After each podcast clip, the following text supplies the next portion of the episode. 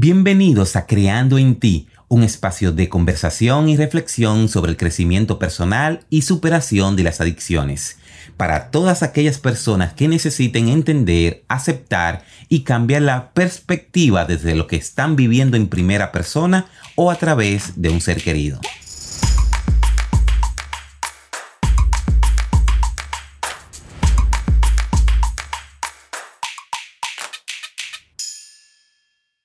¿Qué onda, raza? ¿Cómo andan? Feliz y contento de acompañarles. Este podcast Creando en ti, Carlos es mi nombre. Buenas noches, buenos días, buenas tardes.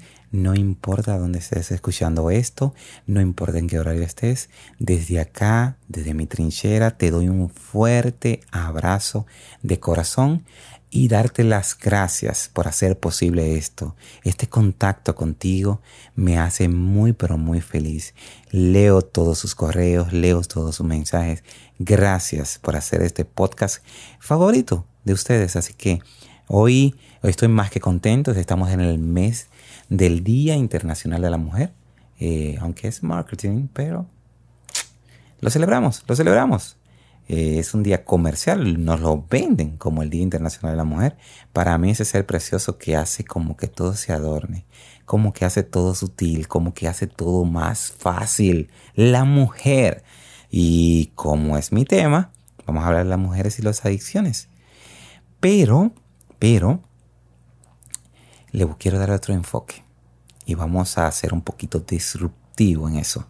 Así que ya el tema de las adicciones y los hombres no es un tema meramente de hombres, no tiene nada que ver. Al contrario, cuando nos vamos a los datos nos damos cuenta que más de 2 millones de mujeres en América Latina ya sufren de un trastorno o de una conducta adictiva causado por las drogas o por los mismos comportamientos. Es decir, que nada, este podcast eh, quiero dar una perspectiva diferente a ustedes y ojo, como digo siempre, esto no es una terapia, esto no es una consulta, estos son propios conceptos de este servidor. Lo que sí me gustaría es que esto se convirtiera en una óptica diferente para ustedes, para que le den otra mirada al tema de las adicciones.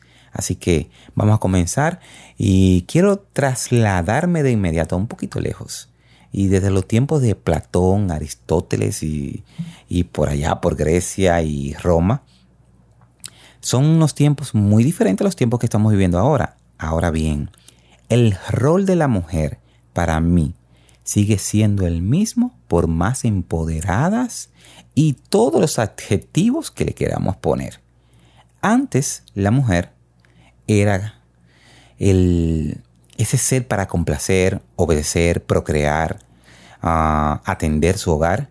Y hoy ya no es así, gracias a Dios. Pero para mí hay una sutil creencia que se ha quedado anclado en nosotros, inclusive en ellas, y pasan los años, y es que la mujer, independientemente de toda esta revolución que existe, es inferior al hombre. ¿Me escucharon? Independientemente de esta revolución que existe, que incluso hay una liberación femenina por ahí, que muchas ya incluso ya la han malinterpretado y ha sido libertinaje femenino, allá, allá, muy en el fondo, hay una creencia en que la mujer es inferior al hombre. Y digo sutil porque prefiero ser reservado. Pero si ustedes buscan en los libros en los libros de historia, en los libros de la Revolución, la Revolución Francesa, eh, los libros de filosofía, la Biblia, buscan los roles de la mujer, se dan cuenta que propician mucho eso. ¿Qué sucede? La mujer de una forma u otra está arrastrando esta maldición en sí de manera inconsciente, porque de generación en generación ha existido el hecho de que en el acto sexual, el hombre es que tiene el poder. Ojo acá. Yo, Carlos Tati, entiende que la mujer está arrastrando esta maldición de manera inconsciente y la expresa en el hecho del acto sexual con el hombre, haciéndole sentir al hombre que él es quien domine el juego. Y no importa de que las mujeres lleven el control del acto. El hombre es que dispone cuándo y hasta dónde, porque él es que le controla. Por ende, la mujer pasa a ser un ser inferior. Y sí sé que esto se oye abstracto, vacío, que en esta época todavía las mujeres entienden que incluso puede ser así y dirán, pero ¿qué tiene esto que ver con adicciones, con el Día Internacional de la Mujer? Se van a dar cuenta a qué me refiero en sí. Y es que, ¿de dónde yo saco estos datos? Que, o sea, ¿qué tiene esto que ver con el tema? Bueno, hace poquito, unas dos semanas o tres semanas, escuché un estudio que hizo la Universidad de Cambridge en combinación con tres universidades más de mucho prestigio. Y el dato sale de que más del 86% de las mujeres en el 100% de los casos del acto sexual, el 77% de las veces fingen un orgasmo solo para que el hombre se sienta que tiene el poder. ¿Me escucharon? De 5.000 mujeres que entrevistaron, el 86% de esas mujeres, de las 5.000, en el 100% de las veces que fueron a tener un acto sexual con su pareja, el 77% de las veces fingieron un orgasmo para que el hombre sienta que tiene el poder. Pero eso no es lo peor. Lo peor es que por el estigma social, la manipulación o los bullying, las mujeres no se atreven a hablar de eso con su pareja ni con nadie. Bueno, no con nadie, porque investigando y investigando, hace poco surgió un movimiento tipo anónimos en las afueras de Estados Unidos, eh, específicamente en Wisconsin, Michigan, en esos estados, en las afueras de Nueva York también, donde mujeres tipos anónimos se ponían ropa de yoga y iban a un parque a compartir lo que le estaba pasando. Ropa de yoga para que nadie supiera que iban a hablar de ese tema. Simplemente hacer yoga en un parque. Ahí se ponían a conversar de su situación sexual, su deseo, placer sexual con sus parejas. ¿Y ustedes saben qué ocurrió? Que el 40% de las mujeres citadas en esos lugares por el mero hecho de hablar de lo que estaban pasando, lo que estaban sintiendo, de lo que ellos pensaban de la relación sexual, liberaron su carga, recobrando así un poco de su autenticidad, solo por el hecho de decirlo. Pero eso es otro tema. Lo que yo quiero darle el enfoque acá es que la mujer entra a un acto sexual muchísimas veces en contra de su propia convicción a hacer cosas que quizás no tengan nada que ver con ella, simplemente para brindar placer a un tipo que no le tiene la confianza de decirle que así no le gusta, que así no es la vaina, que eso no es placer para ella. Y antes de entrar a ese acto, ¿ustedes saben qué pasa? Del 86% de mujeres entrevistadas, de ese 86% que le hablé, que fingían un orgasmo, el 59% se toman un trago o se beben una pastilla para desinhibirse, para poder entrar en acción en contra de su propia convicción. Ustedes ven porque yo digo que los roles de la mujer no han cambiado mucho. Y pueden decir que yo soy extremista. Pueden decir que este es subjetivo. Porque cuando ustedes leen el papel histórico de la mujer, desde sus inicios, era la que acompañaba. No tenía derecho a la palabra debía ser sumisa y criadora de familia. Esa era su identidad. Si nos vamos al papel histórico, pero si nos vamos ahora y vemos este dato frío, ¿qué está pasando ahí? Una mujer sin derecho a palabra, una mujer sumisa, solamente brindándole placer al hombre. ¿Y ustedes saben qué ha ocurrido a través de la historia?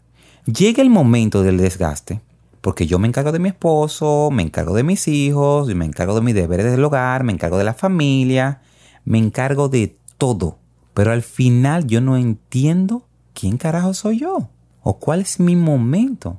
Y por eso, señores, que yo digo que los roles no han cambiado mucho, aunque hayan pasado incluso 20 siglos. Pero ¿qué pasa con esta mujer desgastada?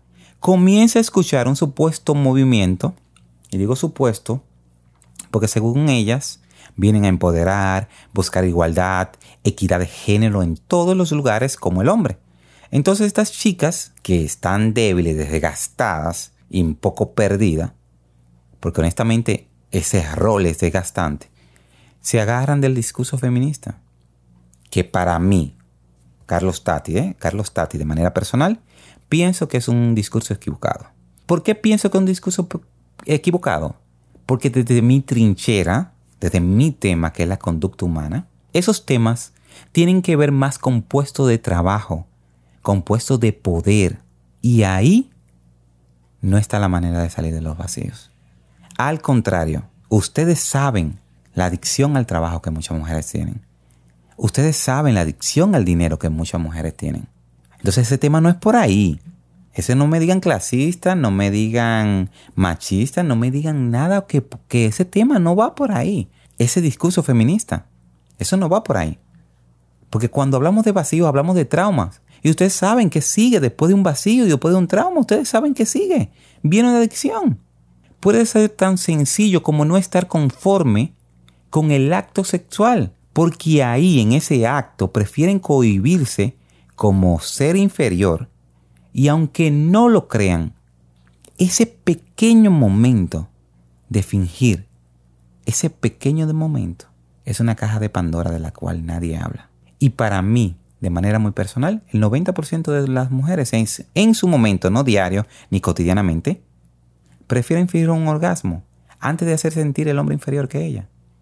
Y así no herir el autoestima del hombre, pero ¿y su autoestima? Entonces, en ese preciso momento de fingir, vuelven a sentirse como las mujeres de la antigua Grecia, como un objeto de adorno y acompañamiento. Léanlo, está en la historia.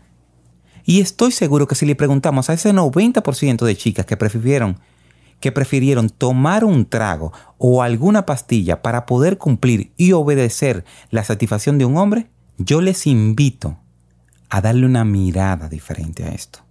Porque a mí me gusta ir más profundo.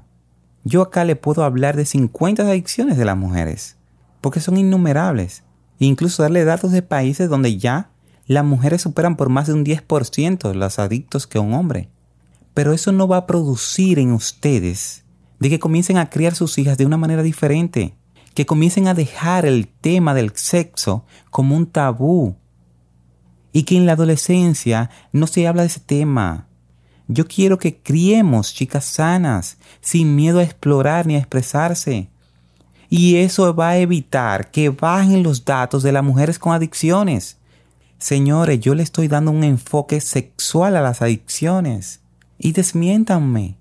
Esto aterra cuando tú sacrificas tu propio deseo o placer para meterte a la cama con un hombre, a satisfacerlo a él tú como mujer estás negando tu propio ser a tal nivel que comienzas una negación en ti misma. Y eso se convierte en frustraciones casi irreversible porque te rechazas como mujer. Y ya no solamente es la pastilla ni el traguito, ahora hay traumas, ahora hay vacíos en la personalidad contigo misma. Vacío que después hay que llenar con carteras, carros, dinero, juego, pastillas, cirugías likes y demás. Porque pierdes tu propia esencia y sientes que no vales nada. Y ahí la depresión, la ansiedad y la adicción son las mejores aliadas.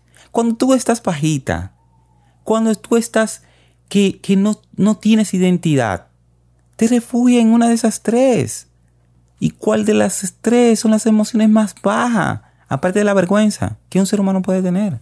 Así que mis queridas, en este podcast lo que quiero es dar una óptica diferente, ampliar un poquito el mapa desde mi humilde trinchera, porque quiero que les demos una mirada disruptiva a esto, fuera de la caja.